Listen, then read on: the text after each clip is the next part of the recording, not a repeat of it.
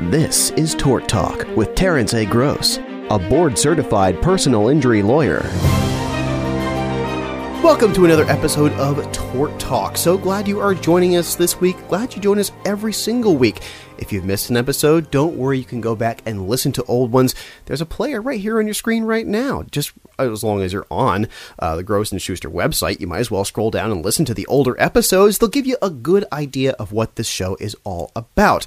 Now, I am Paul Stadden, the person who owns the microphones in the studio, but the person I'm really glad to be talking to is Terence Gross of the Gross and Schuster Law Firm. Welcome, Terence. Thank you so much for joining me again. Glad to be here.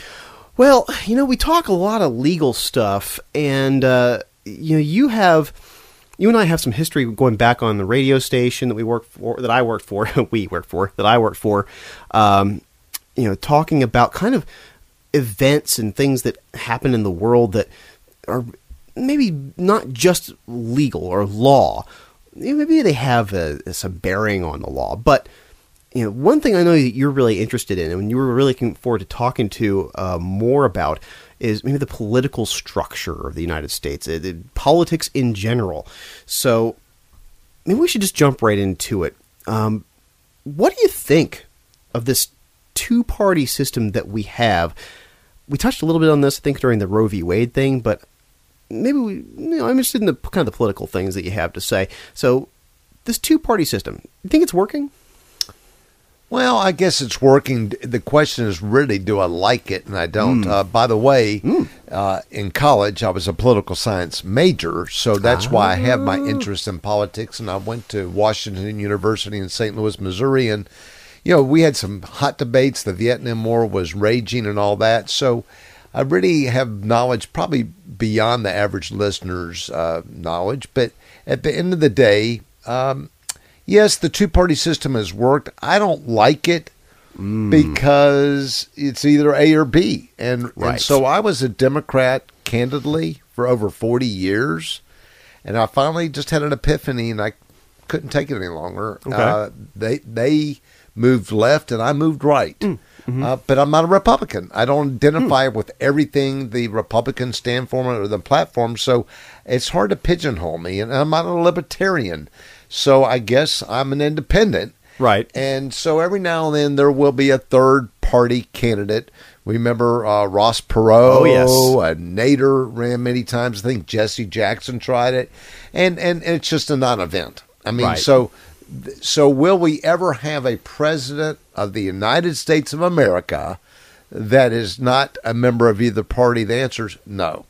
Mm. Yeah, it's mm. just because the the parties and now the money and the contributions, and you always mm. hear about these things that there's there could be some type of a big election in Florida, and you'll hear about the Democratic committee or the Republican committee pushing money from the United States over to this election because they want to flip the Senate or something. Right. So there, it's it's unwieldy, and, and it unfortunately it has become a money thing. So mm. there could be some great people, but if you don't know them, if they can't get the message out, right, um, and, and, so forth, um, and really, if you wanted to get into Donald Trump, he really wasn't a Republican. He he, he went no. with them. He, he was a lifelong Democrat himself.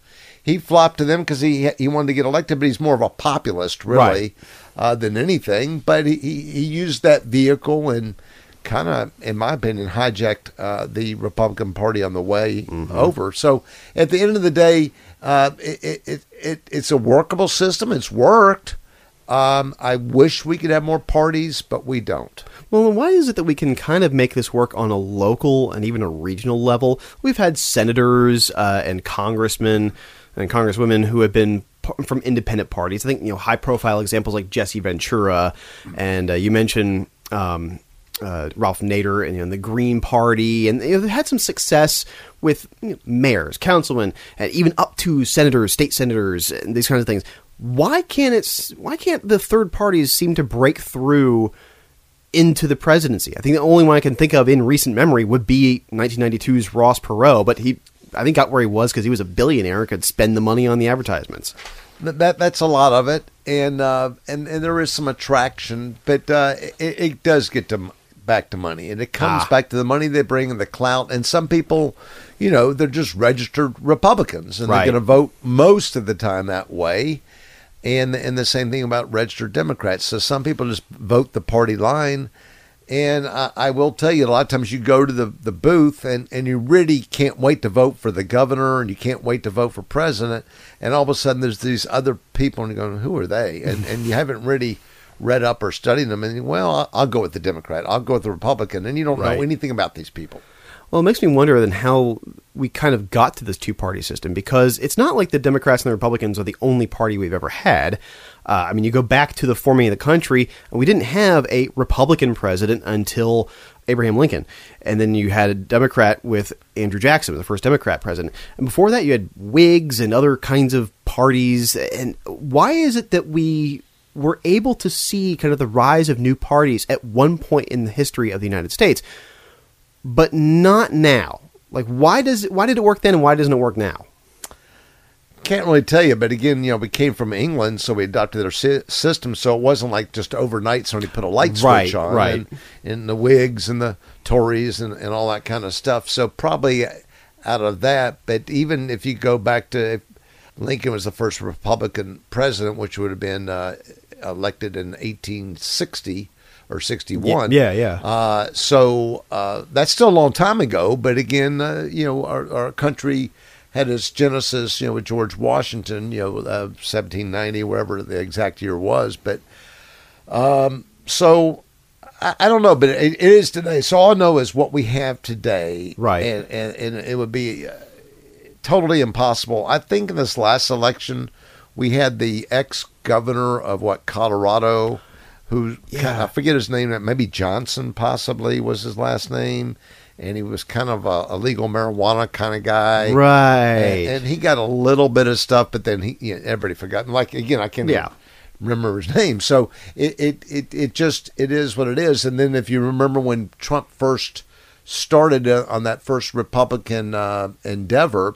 There were 16 candidates, just the Republican Party. At the first debates, Yeah. there were 16 on the stage, which is just crazy.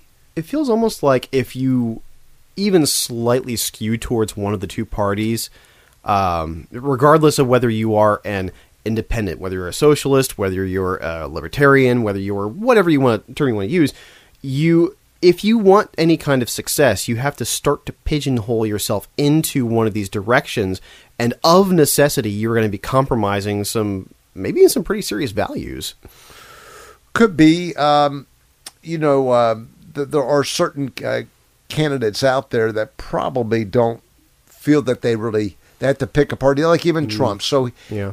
uh, he knew he wasn't a, a, a Republican uh, through and through, and, Yeah. and on everything. And um, and I'll think of some other candidates in, in, in a little bit, but there are people out there that you have to go one or the other. So you pick up whatever label, and, and it seems to be if you think more conservatively, you uh, are probably going to side with the Republicans. And if you think more liberally, probably with the Democrats. Right. Um, so that's where we are, and um, you know we'll start to look at, at, at our next podcast about trying to compare with, with stuff in the in, in out in the world.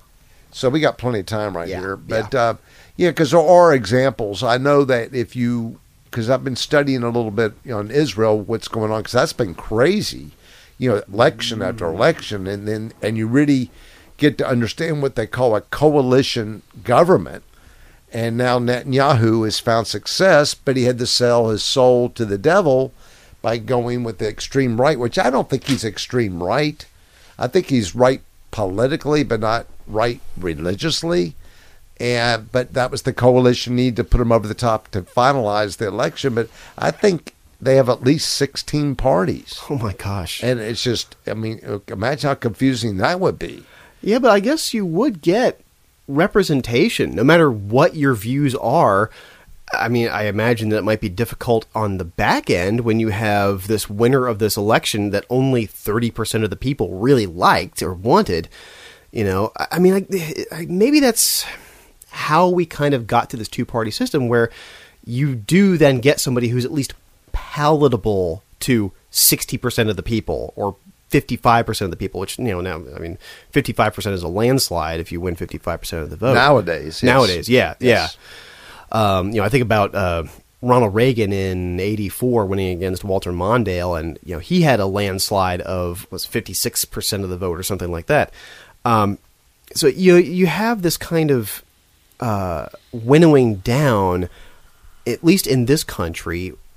So it makes me wonder then, Terence, maybe where you think we could be going in terms of trying to solve this issue, if, if this is an issue that even is solvable or worth solving.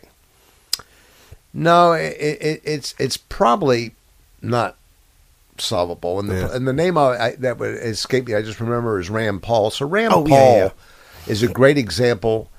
He's a libertarian, Yeah, yeah, yeah. but he's not going to run as a libertarian because he'd never get elected. So he runs as a Republican. But both he and his father were free thinkers, and when you hear them speak. They don't just march in step with everything the Republicans say. So you can't say, oh, Rand Paul, he's just like Ted Cruz or something like that. He's not. Uh, but you, just have, yeah, so one size shoe does not fit all. But at the end of the day, those are the decisions that, that you have to, to make. Well, it makes me wonder what size shoe you would like to wear. Um, yeah, I personally think I would like to pick and choose if I could like make it a buffet of ideology from no, I like this from this I like this from this one. Can we all kind of have can we vote on the ideas more than the individual? Uh, I don't know.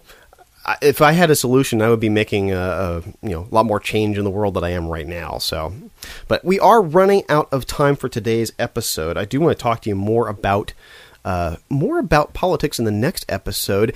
In fact, let's give people a tease about what we're going to talk about next time. Could a third party candidate succeed in a presidential election? What would it take for them to succeed in a, in a presidential election? I'm kind of interested in getting the answer, but don't give it just yet. In fact, the answer I'm looking for right now, though, is how can people get a hold of you? Well, as a personal injury lawyer at our office, oh, 850 434 3333, or visit us on the web at grossandschuster.com. Thanks so much, Terence. Catch you next time.